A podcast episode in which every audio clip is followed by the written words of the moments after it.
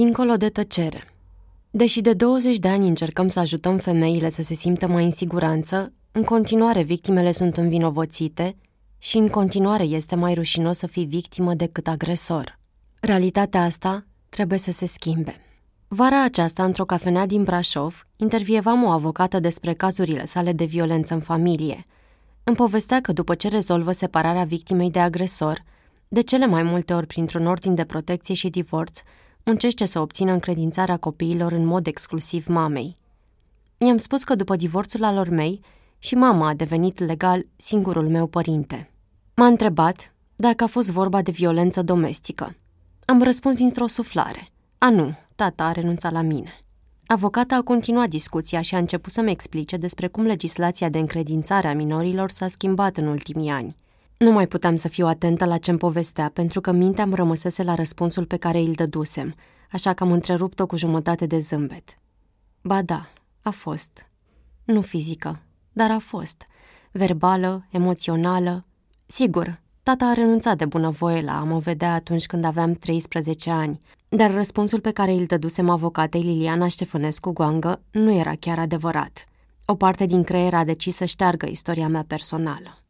Înjurăturile tatei, plânsetele mamei, ușile trântite sau încuiate, chiar și pumnul pe care mama l-a primit, dar despre care mi-a povestit zeci de ani mai târziu. Documentez, scriu și vorbesc public despre violența în familie de 5 ani și tot sunt momente asemănătoare conversației de mai sus, când creierul mă păcălește spunându-mi că violența domestică nu e despre mine. Când ne gândim la acasă, ne imaginăm un loc unde ne simțim în siguranță, unde primim căldură și ideal iubire. Asta face violența în familie să fie atât de greu de înțeles, de recunoscut și de pedepsit. E contradictorie, incertă și greu de cuprins – nu e doar despre lovituri și bătăi și nu se întâmplă doar celor care nu sunt educați, care suferă de sărăcie sau sunt dependenți de alcool. E și despre abuz emoțional, despre controlul pe care adesea bărbații îl vor asupra femeilor, despre cum am învățat să ne stabilim rolurile într-un cuplu. Femeia subordonată, bărbatul decident.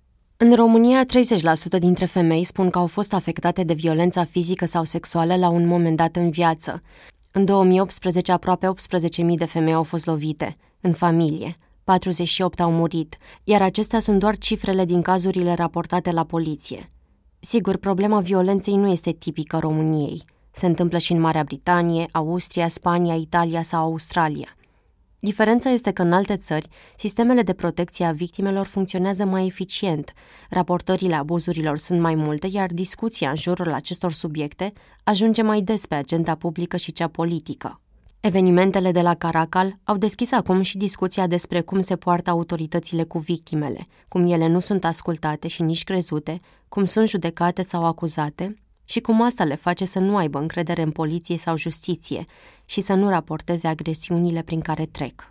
Cele mai multe dintre victimele femei care ajung să interacționeze cu autoritățile sunt cele lovite de parteneri. Aceste femei și organizațiile neguvernamentale care le reprezintă au vorbit de multe ori în ultimii 20 de ani despre problemele grave ale sistemului public, de la nevoia de ordine de protecție mai sigure și mai rapide, până la nevoia de cursuri obligatorii pentru polițiști, procurori și judecători – dar vocile lor nu au fost ascultate pe bune. Din păcate, schimbările din ultimii ani legate de siguranța femeilor, și au fost schimbări, s-au întâmplat în mare parte după ce niște femei au fost ucise. Doar asta aduce violența în prim planul agendei publice pentru o perioadă. În ultimul an am vorbit cu aproape 100 de oameni despre violența domestică, de la femei care au trecut prin relații abuzive, la familii care i-au pierdut pe cei dragi, până la profesioniști care lucrează în domeniu – activiști, avocați, psihologi, sociologi, procurori și polițiști. Și am înțeles că violența în familie e mai mult decât un fenomen. E despre noi toți. Abuzul și agresivitatea sunt atât de înrădăcinate în familiile noastre, încât au devenit parte din bagajul emoțional pe care îl cărăm peste tot și pe care îl vom da mai departe, dacă nu devenim conștienți de asta. Toate ne afectează în nenumărate feluri, de la problemele de sănătate fizică și psihică care apar în urma abuzurilor, la traumele copiilor martori, la capacitatea redusă de muncă cauzată fie de controlul financiar al partenerului, fie de dezechilibrul emoțional al victimelor, care se manifestă mult timp după ce și-au părăsit agresorii. Violența, mai ales violența împotriva femeilor, E o problemă de sănătate națională. E momentul să vorbim toți despre asta. Tot în vară, la o reuniune a femeilor care au ieșit din relații abuzive, am întâlnit-o pe Ana. Într-o pauză a evenimentului a venit spre mine și mi-a spus că ar vrea să ne vedem într-o zi la o cafea, fiindcă uneori se gândește să scrie o carte după câte i s-au întâmplat.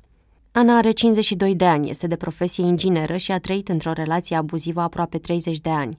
Ea și soțul s-au îndrăgostit când erau studenți.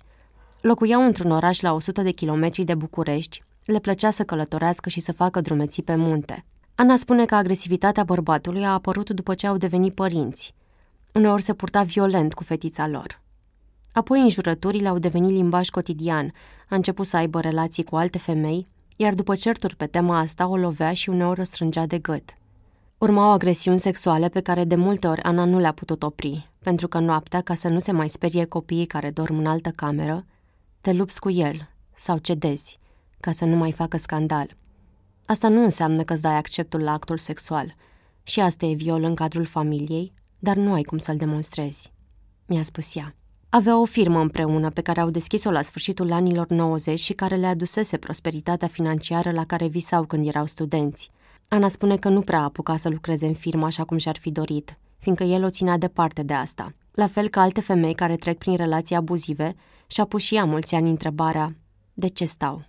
Numai că atunci când există copii, mereu e de cântărit răul pe care li-l faci dacă pleci sau dacă stai. Uneori judecăm, spunând, e o prostie să stai pentru copii. Dar pentru femeile controlate, jignite și lovite, deciziile acestea nu sunt niciodată ușoare. Plecarea nu este o alegere, este un proces care durează. Ana știa că i-ar fi fost greu singură cu doi copii. Cine ar fi angajat-o, cu o experiență minimă de muncă? Cum ar fi luat-o de la zero, dacă auzea deja de ani buni, de la omul pe care îl iubise și cu care făcuse doi copii, că este zero barat? Anul acesta, în mai, au avut o nouă ceartă, în urma căreia bărbatul a încercat să o violeze. Ea a reușit să-l oprească și l-a zgâriat pe braț. Femeia a ieșit apoi în curtea casei pe care o împarte cu mama ei și cu familia surorii. Le-a spus celorlalți ce s-a întâmplat. Mama ei l-a întrebat pe bărbat de ce nu e rușine, de ce face așa ceva. Bărbatul i-a spus să plece din calea lui. Când Ana l-a întrebat de ce îi vorbește așa urât mamei sale, el i-a prins gâtul și a dat capul pe spate. I-a spus că a făcut box și o poate omorâ într-o secundă. Până aici, să știi că sunt la poliție, i-a spus Ana. Soțul i-a zis să sune și a plecat. Mi-am văzut moartea cu ochii, mi-a spus Ana despre momentul când a decis pentru prima oară să sune la 112. Era speriată și tremura. Polițiștii i-au spus la telefon să vină la secție. Când a ajuns acolo, un polițist a întrebat-o de ce reclamă abia acum, după 30 de ani, dacă s-au mai întâmplat astfel de situații. Venise și bărbatul la secție, chemat de polițiști, și într-o altă încăpere a declarat că și el a fost agresat și le-a arătat zgârietura de pe braț. Femeia le-a spus polițiștilor că s-a apărat după tentativa de viol. Dar ei au spus că nu există viol în familie. A sunat să întrebe un avocat, al cărui număr de telefon îl avea pentru posibilul divorț la care se gândea. El i-a spus același lucru, că nu există viol în familie. În acest timp, polițiștii au insistat că cel mai bine ar fi să se înțeleagă amiabil, să nu mai ceară ordinele de protecție, să renunțe la plângeri și să plece acasă. Ana nu a renunțat, iar dacă nu a renunțat ea, nici bărbatul nu a făcut-o. Amândoi au primit ordine provizorii de protecție – Ana își amintește că polițiștii au spus că ordinul are valabilitate 5 zile și va trebui prelungit de instanță. Unul dintre ei a avertizat-o că nu are nicio șansă ca judecătorul să-l prelungească, căci au întâlnit victime bătute până la sânge, care nu au reușit. O zi mai târziu, polițiștii au sunat-o și i-au spus să se ducă la parchet, pentru că procurorul vrea să se asigure că își menține cererea de ordin. Acolo o femeie procuror i-a sugerat să renunțe la ordin pentru că au amândoi o vârstă. Mai bine să înțeleg de dragul copiilor. Ana era confuză. Fuseseră două zile pline și era la capătul puterilor. Prea mulți funcționari îi spuseseră să renunțe. Era și dependentă financiar de soț, cheltuielile copiilor care studiază în străinătate erau plătite tot de el. Firma o avea în comun. A decis să renunțe la ordin. Se simte adesea vinovată pentru asta. Dar n-are de ce să se simtă vinovată. În primul rând, polițiștii au dezinformat, spunându-i că nu există viol marital, deși este o infracțiune penală și o formă de violență în familie – Apoi nu au crezut-o când le-a spus că l-a zgâriat pentru a se apăra și au sancționat-o cu ordin de protecție. Apoi au învinovățit-o și au revictimizat-o. Procurorul nu trebuia să o audieze. Reaudierea victimei la parchet nu face parte din procedura standard pentru ordinele de protecție și nici să-i sugereze să renunțe.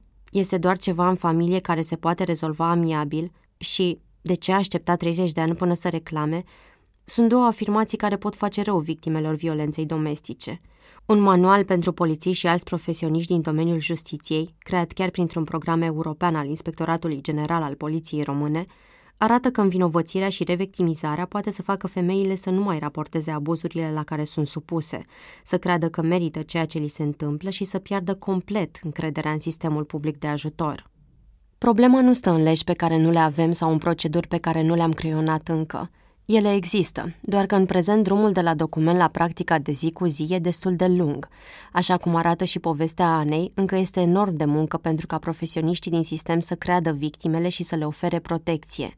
Tot pe hârtie avem unul dintre cele mai bune ordine de protecție din Europa. Astăzi polițiștii îl pot da imediat după ce agresiunea domestică este raportată. Pot intra în casa unde victima anunță că se află, chiar dacă este și proprietatea agresorului, și le emit după ce aplică un chestionar prin care să-și dea seama cât de periculoasă este situația în care se află victima. Apoi acest ordin provizoriu de 5 zile este confirmat sau infirmat de procuror.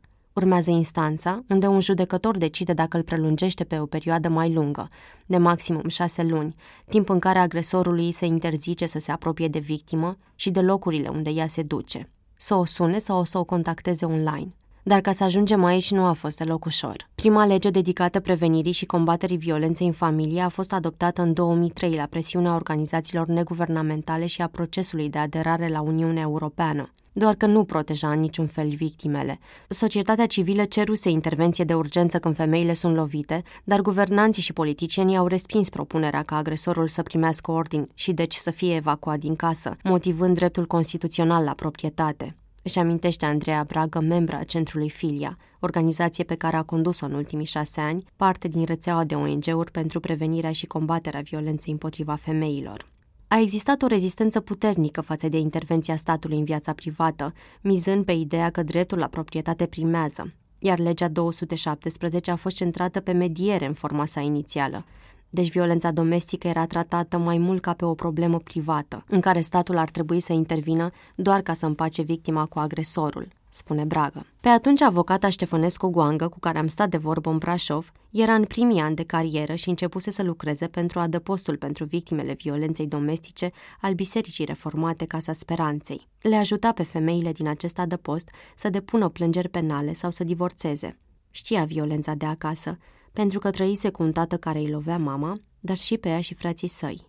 Femeile nu sunau la poliție pe atunci, spune Ștefănescu Goangă, pentru că din momentul în care puneau piciorul în secție, erau supuse unui tratament care rare ori le încuraja să depună plângere penală. Parcă erau niște agresori, care veneau să-și ceară drepturile. Erau întrebate ce au făcut ele ca să determine comportamentul agresiv al partenerului, erau ridiculizate și li se spunea adesea că e dragoste cu năbădăi și să se ducă acasă, că sigur le-a plăcut. Erau întrebate dacă au stat atâta, de ce tocmai acum li s-a năzărit să facă plângere. În 2011, România rămăsese singura țară din Uniune fără ordin de protecție. Câteva luni mai târziu, după proteste ale ONG-urilor, legea a fost adoptată de parlamentari. Era în drum spre promulgare la președinție când o coafeză a fost împușcată de soțul ei într-un coafor din București.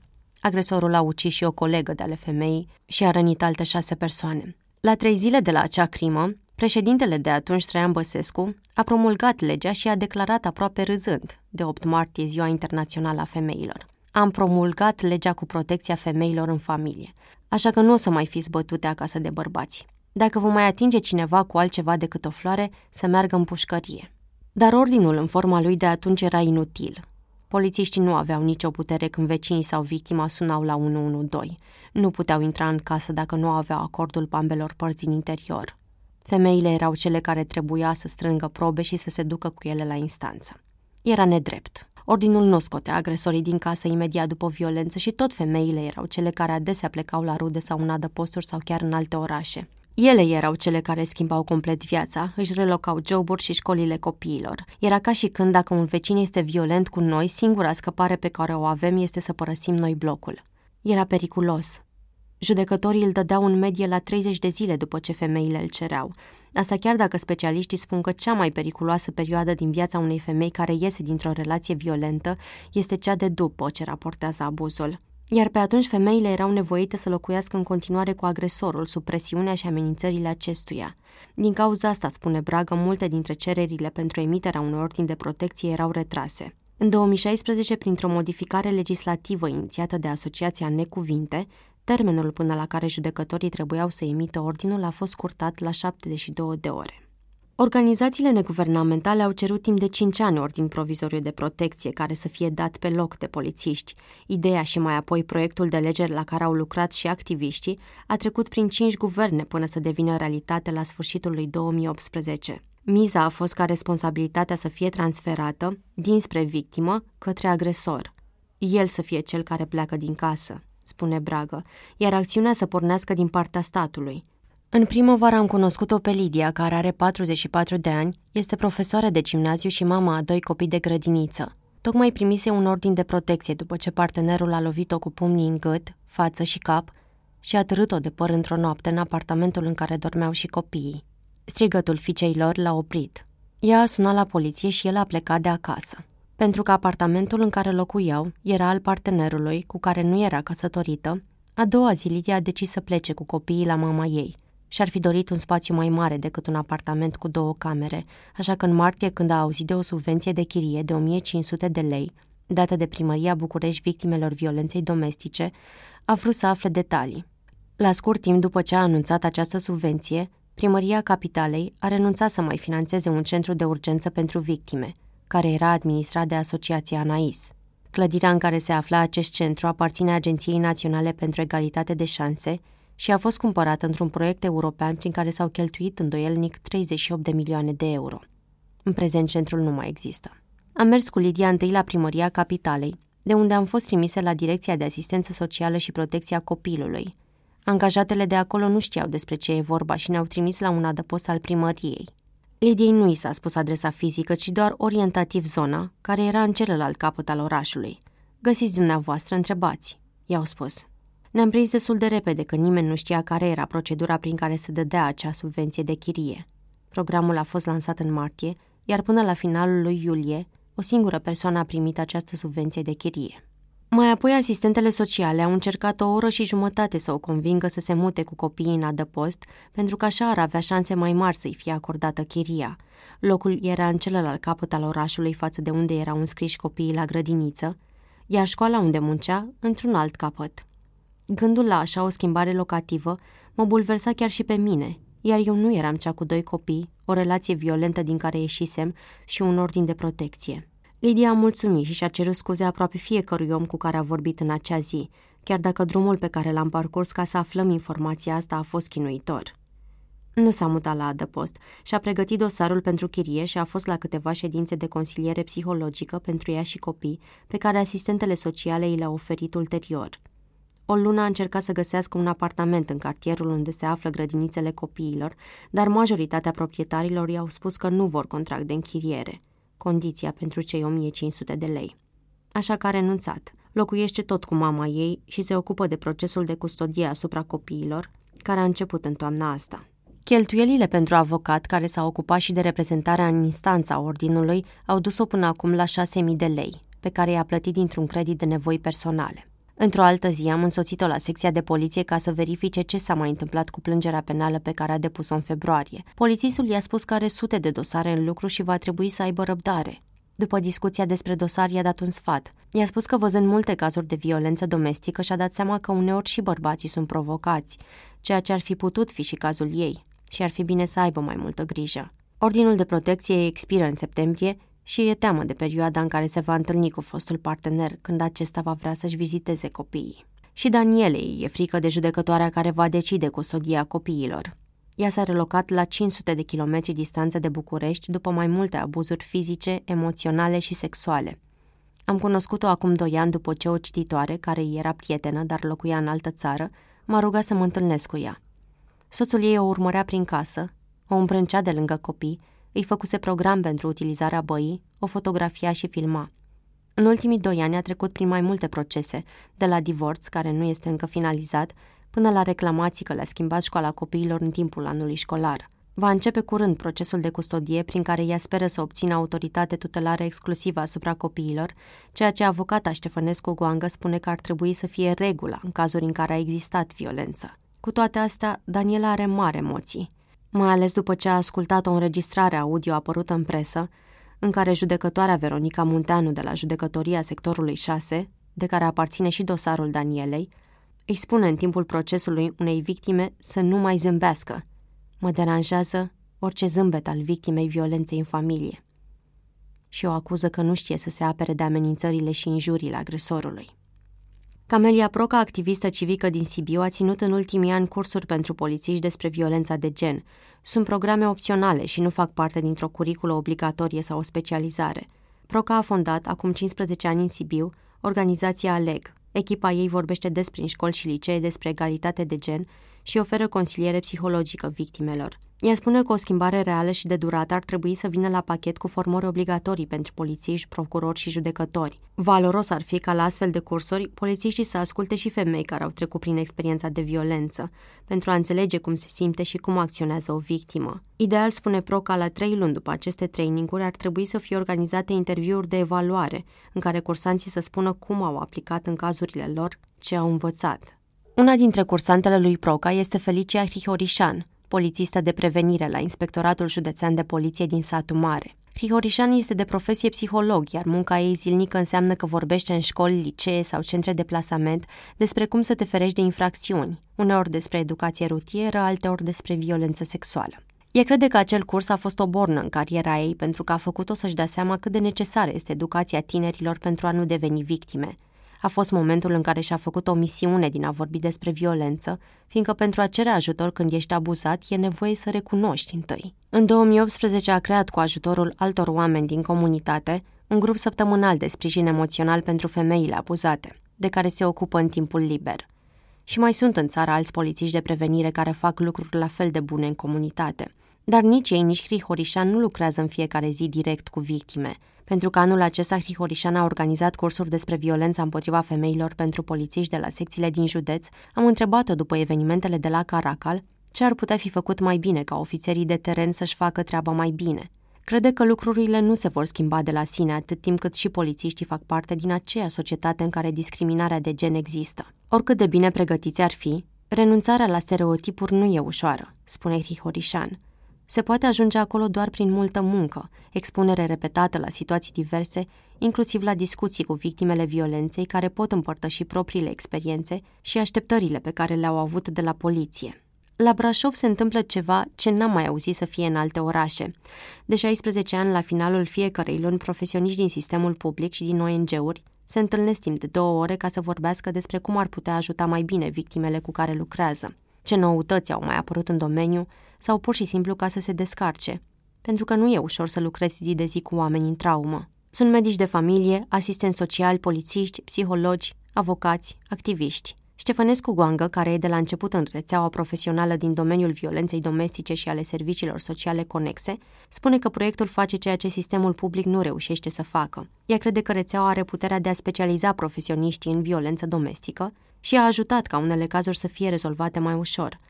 Spre exemplu, victimele pe care ea le-a reprezentat au navigat mai ușor sistemul de ajutor public, fiindcă le-a îndrumat către profesioniști pe care îi cunoștea și în care avea încredere. La întâlnirea din mai a rețelei la care am participat, o asistentă socială a spus dezamăgită că unele polițiste cu care merge în echipă la cazuri de violență domestică le vorbesc superior victimelor. Un alt asistent social a spus că este dezamăgit de femeile pe care le ajută și care apoi se întorc în relațiile abuzive din care au plecat.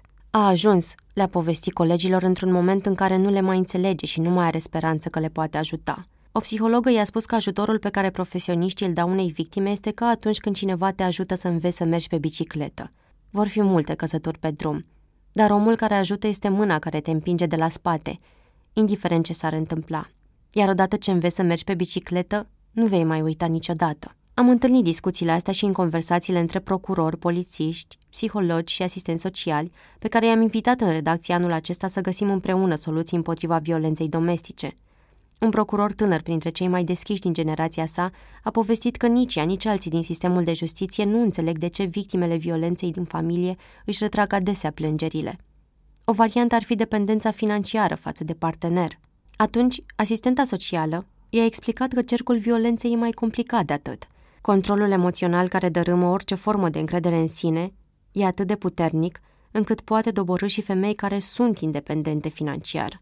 Am observat cum unii dintre oamenii de la întâlnire au ascultat-o cu atenție și mi-a fost clar că astfel de discuții între specialiști nu există încă în mediile în care lucrează. Dinamica relației dintre victimă și agresor este deseori neînțeleasă și din cauza experiențelor personale, în care oamenii care lucrează cu victimele violenței domestice au fost de-a lungul vieții lor. Victimă, martor, agresor. Nu putem înțelege violența în familie până nu înțelegem fiecare dintre noi propria relație cu ea. Mi-a explicat Adela Setet, care formează în fiecare an sute de asistenți sociali, iar pe unii îi supervizează. Se întâmplă adesea ca specialiștii să se poziționeze ca salvatori. Asta întărește și susține dezvoltarea neputinței. În relația cu un salvator, victima nu poate fi decât victimă, iar când nu mai dorește sau nu primește ajutorul care îi se oferă, din diverse motive, nu îi se potrivește, nu este pregătită pentru o anumită etapă, suportul se poate transforma în presiuni, uneori amenințări și chiar agresiune. Peste tot în lume, cele mai multe femei ucise mor din cauza violenței domestice, potrivit unui studiu de anul trecut al Națiunilor Unite. Pentru o femeie, cel mai periculos loc este acasă. Din cele 87.000 de femei ucise în 2017, mai mult de jumătate au fost omorâte de parteneri sau de alți membri ai familiei. Rata femeilor ucise în România este peste media înregistrată la nivelul statelor membre ale Uniunii, 0,92% de mii de persoane, față de media de 0,42. Ultimul Eurostat despre femicide, crime împotriva femeilor, arată că doar Lituania, Letonia, Estonia, Croația și Serbia stau mai rău decât noi. Polonia, o țară cu care ne-am putea compara, are o rată de două ori mai mică decât a noastră.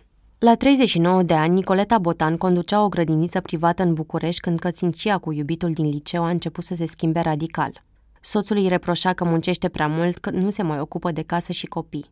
Nici ea, nici el nu mai aveau rolurile tradiționale de cuplu pe care părinții lor le avuseseră. Își doreau schimbarea asta, dar el punea niște limite peste care Nicoleta nu putea trece și voia un divorț. Într-o seară, bărbatul a lovit-o cu o bută de baseball, în timp ce copiii îl așteptau în mașină. Soțul a recunoscut fapta în fața polițiștilor, iar Nicoleta a cerut un ordin de protecție și a depus o plângere penală împotriva lui. Totuși, Marius Botan a fost cercetat în libertate. Bărbatul a insistat să-l lase în preajma copiilor. A cerut iertare, i-a spus că depresia l-a făcut violent. Nicoleta își dorea separarea, dar se întreba uneori cât de corect este ca tatăl copiilor ei să aibă un ordin de protecție. Se întreba dacă nu cumva partea din familie care îi spune să-i mai dea o șansă are dreptate. A fost o zi când i-a dat voie să vină acasă să preia unul dintre copii cu mașina și să ajungă toți patru la grădinița dimineața, ca înainte. Câteva ore mai târziu, Marius Botan a înjunghiat-o în biroul ei de la etajul grădiniței, în timp ce la parter, copiilor și alți 20 se distrau la o petrecere aniversară. Anul trecut, când a fost ucisă Nicoleta Botan, au fost încălcate 1424 de ordine de protecție, adică 30-40% din cele emise, un procent care se păstrează de trei ani încoace. Sunt doar cifrele colectate de poliție, fără a lua în calcul cazurile de încălcare pe care victimele nu le reclamă, cum s-a întâmplat și în cuplul Botan. În teorie, polițiștii trebuie să verifice dacă agresorii respectă sau nu limitele teritoriale. În realitate, asta se întâmplă foarte rar pentru că nu sunt suficiente resurse umane. Un polițist se ocupă și de sute de dosare, plus cazurile de pe teren. Dar și pentru că astfel de cazuri nu reprezintă încă un semnal de alarmă pentru autorități. Încălcarea ordinului de protecție este o infracțiune penală și se pedepsește cu închisoarea între o lună și un an. În practica judiciară sunt puține condamnări cu executare pentru încălcarea lui. Majoritatea infracțiunilor care intră în spectrul violenței în familie și de gen au prevăzute pedepse sub 5 ani de închisoare. Din această cauză sunt considerate infracțiuni cu nivel scăzut de pericol social și ca atare puțini agresori sunt reținuți sau arestați, fie pentru lovire, fie pentru încălcarea ordinului.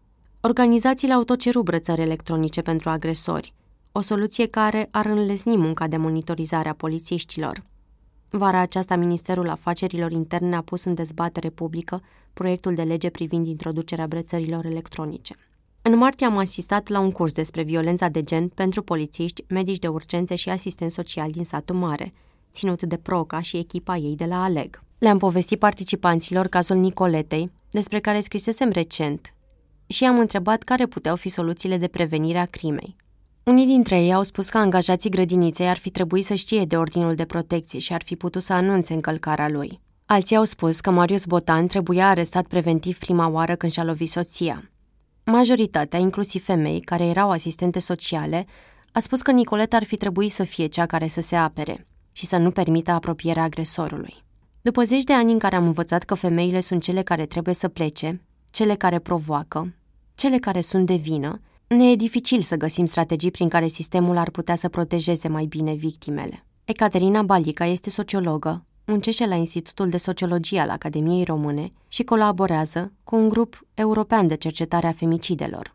Termenul femicid a fost folosit pentru a desemna uciderea unei femei de către actualul sau fostul partener intim. În ultimii ani, cercetătorii vorbesc despre extinderea definiției, unii considerând că este vorba de uciderea unei femei, indiferent de relația dintre agresor și victimă. Balica este interesată ca în viitor să creeze o bază statistică despre crimele în familie. Făcând o analiză media, a observat că în România cazurile de femicid nu sunt corelate cu actele de violență domestică care le-au precedat.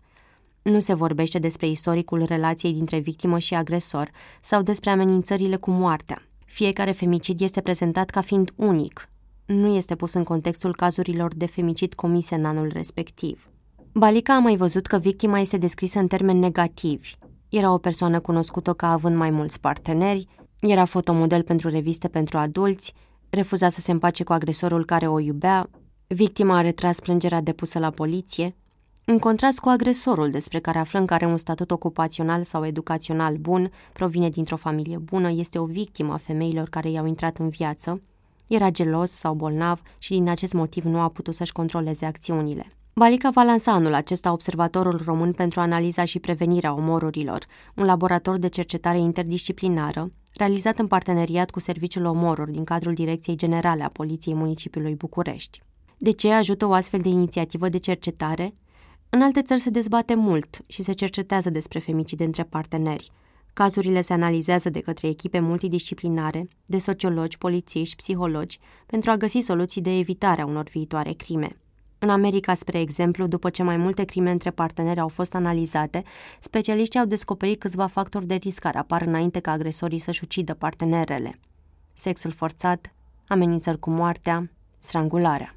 Jurnalista americană Rachel Louise Snyder scrie în cartea ei No Visible Bruises, What We Don't Know About Domestic Violence Can Kill Us, că 50% dintre victimele violenței domestice sunt la un moment dat de-a lungul relației strangulate de către bărbați.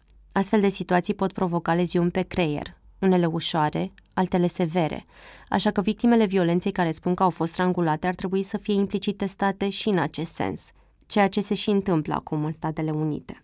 Sunt ca într-un cup de gheață din care nu pot ieși. Așa își definește Ana starea captivă de fiecare zi, pentru că e greu să ia decizii mici sau mari. Vrea să divorțeze, mai ales că soțul îi cere de mult timp asta, fiindcă are pe altcineva. Dar îi e teamă că partajul economiilor de cuplu nu va fi în favoarea ei. Ar vrea să-și găsească un job, dar nu știe de unde să înceapă și nici nu crede că o va angaja cineva la 52 de ani. Se simte nesigură și uneori, în interacțiuni cu alții, e prea umilă. Alteori se teme că vorbește prea tare și deranjează. Știe că trece prin traumă, citește despre asta, se duce la un grup de sprijin emoțional pentru femei care au trecut prin relații violente. Știe că e greu să iasă din profilul de victimă și se simte vinovată și pentru asta. Cubul de gheață e construit din momente când a simțit că nu e bună de nimic. Atâtea momente în care i s-a spus că e zero barat, că vorbesc mult, prost și fără rost. Atâtea momente când nu a existat consimțământ sexual între ea și soțul său. Atâtea momente când a decis să mai stea. Fica i-a spus să nu accepte divorțul fără un partaj echitabil. Mi-a spus că ar vrea să aibă un model de mamă învingătoare, nu învinsă. Dacă o să ies umilită din relație, exact stigmatul ăsta o să-l aibă și ea. Și eu. Învinsă pentru că mă învinge agresivitatea. Pentru că întâlnește adesea femei cu experiențe similare, se tot gândește care ar fi soluțiile pentru ca și ea și altele să fie mai curajoase – să fie ascultate de autorități, să-și poată construi de acum înainte relații sănătoase. Visează uneori la o soluție ideală, să-și înceapă fiecare zi din săptămână cu o sesiune de consiliere terapeutică, unde cineva să te ghideze până îți implementezi alte softuri, pentru că devenim și mai frustrate și ne iese și mai greu.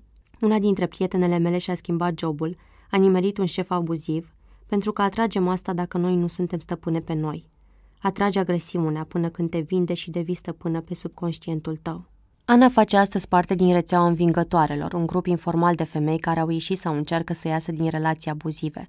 Asociația Alega a creat acest proiect în 2018 după un model spaniol, unde o fostă victimă a violenței domestice a reușit în mai mulți ani să ofere sprijin emoțional femeilor abuzate, joburi care să le aducă independență financiară și curaj să raporteze abuzurile. Proca și echipa ei vor să ajute comunități din cât mai multe orașe să construiască astfel de grupuri de sprijin emoțional – ele există deja la Sibiu, București, Brașov și Satu Mare, create de organizații neguvernamentale sau de alți oameni, cum este polițista Hrihorișan. Fiind într-o rețea unde se pot găsi ușor unele pe altele, femeile își oferă sfaturi, inclusiv juridice, își găsesc joburi unele altora, fac babysitting sau vorbesc public despre cum au reușit să scape de violență, ca să le inspire și pe altele. Teoria schimbării din spatele rețelei e că dacă mai multe femei ar vorbi, altele ar recunoaște abuzul în care trăiesc și ar încerca să-l pedepsească. Asta ar însemna mai puține victime, mai puțini copii care trăiesc în familii pline de tensiune și mai puține femei ucise. Abuzul combinat cu frică permanentă îți imbibă creierul cu cortizol. Asta afectează memoria, concentrarea, aduce stres emoțional, anxietate și depresie, probleme de somn. Acestea sunt simptomele cu care se zbat zilnic și femeile pe care le-am intervievat în ultimii ani. În cazul în care sunt și mame, și majoritatea sunt, presiunea este imensă. De cele mai multe ori devin mame singure și trebuie să aibă grijă și de traumele copiilor.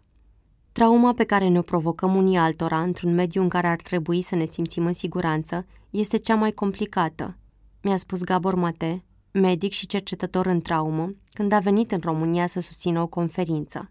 Bărbații au multe frustrări. Pot fi din motive economice, politice, istorice, din cauza propriei copilării. Bărbații care sunt frustrați nu știu ce să facă cu frustrarea lor. O să-și proiecteze furia pe alți oameni apropiați și de obicei aceștia sunt femeile și copiii. Asta nu se întâmplă pentru că sunt răi, se întâmplă pentru că așa funcționează ființele umane. Și asta înseamnă o nouă generație de copii care sunt traumatizați și care la rândul lor își vor afecta copiii. E transgenerațional. Cum să oprim asta? Primul lucru pe care trebuie să-l facem este să recunoaștem impactul acestui efect, ca la un moment dat societatea sau cât mai mulți oameni cu putință să ia o decizie că nu mai vor ca asta să se perpetueze și să se întrebe cum ar trebui să ne purtăm cu noua generație ca să nu mai transmitem asta. Politicieni, profesori, medici, terapeuți, oameni din justiție, oricine are o influență asupra oamenilor, trebuie să se decidă ce fel de societate vrem și cum vrem să ne purtăm unii cu alții, spune Mate. Un alt răspuns la această întrebare este să construim o educație feministă. E soluția despre care vorbesc toți oamenii cu care discut despre egalitate de gen și violență împotriva femeilor. Maria Bucur, istoric și profesoară universitară în Indiana, Statele Unite ale Americii, studiază de zeci de ani inegalitatea de gen și spune că misoginismul este o formă de percepție învățată, ceea ce înseamnă că poate fi și dezvățată. Deopotrivă femei și bărbați, toți ne-am putea regândi atitudinile misogine cu care am fost crescuți fără să ne dăm seama. Am putea să le cenzurăm și sancționăm. Ar trebui să ascultăm nu odată, ci de mai multe ori victimele, pentru că ele sunt singurele care își pot explica trăirile. Ar trebui să avem mai multă grijă atunci când la școală încurajăm mai mult băieții să se exprime critic și apoi le criticăm pe fete dacă fac la fel. Ar trebui să atragem atenția de fiecare dată când la talk show-urile TV despre violență împotriva femeilor vorbesc doar bărbați. E nevoie să ne învățăm copiii, ca familii și ca educatori, despre egalitate de gen, despre cum nu trebuie să tolerăm nicio formă de violență, despre cum abuzul nu este doar fizic, despre cum să construim relații sănătoase în cuplu. Să învățăm de mii să-și recunoască și să vorbească despre emoțiile pe care le simt, că e vorba de frustrare sau tristețe, iar noi, la rândul nostru, ca adulți, să le acceptăm. E nevoie să învățăm să critique și să iasă în stradă și la protestele mari și la cele mici, așa cum sunt acum manifestările pentru femeile victime ale violenței. Ficei mele de trei ani îi se pare amuzant să strige uneori prin casă. Vrem siguranță, acasă și pe stradă. O scandare pe care și-o amintește de la ultimul protest la care am fost cu ea. Mă bucură, dar știu că nu e suficient și că avem mult de muncă ca să o ajut să raporteze la timpul potrivit nedreptățile prin care probabil va trece. În Spania de fiecare 8 martie ies pe stradă milioane de spanioli în greva feministă, ca să protesteze împotriva discriminării și violenței de gen. Și ei au avut și încă mai au probleme ca ale noastre, o societate misogină și femei lovite, violate, ucise. După un celebru caz la sfârșitul anilor 90, când o femeie de 60 de ani a fost lovită, aruncată de la balcon și apoi arsă de fostul soț, Spania a introdus o reformă reală. Au format polițiști, magistrați, au introdus ordinul de protecție și au creat instanțe specializate pe violența împotriva femeilor. Totul cu mare presiune din partea organizațiilor feministe și cetățenilor, care în continuare cer statului lucruri. Oricât de multe am face noi ca cetățeni, pentru o reformă puternică ne trebuie și voință politică. Bugete mai mari pentru cursuri obligatorii pentru poliții și oameni din justiție, instanțe civile specializate sau brățări electronice se vor întâmpla doar dacă politicienii decid asta. Am întrebat o femeie care s-a retras din politică după zeci de ani în care a crescut în acest domeniu, de ce niciuna dintre femeile politician nu a adoptat această cauză. Mi-a spus că politica românească e încă o lume a bărbaților, așa că violența domestică nu e o temă pe care să-ți găsești aliați. Ca să arăți că violența împotriva femeilor este prioritate zero pentru stat, e nevoie ca declarația asta să vină de la președinte, guvernanți și de la funcționarii publici.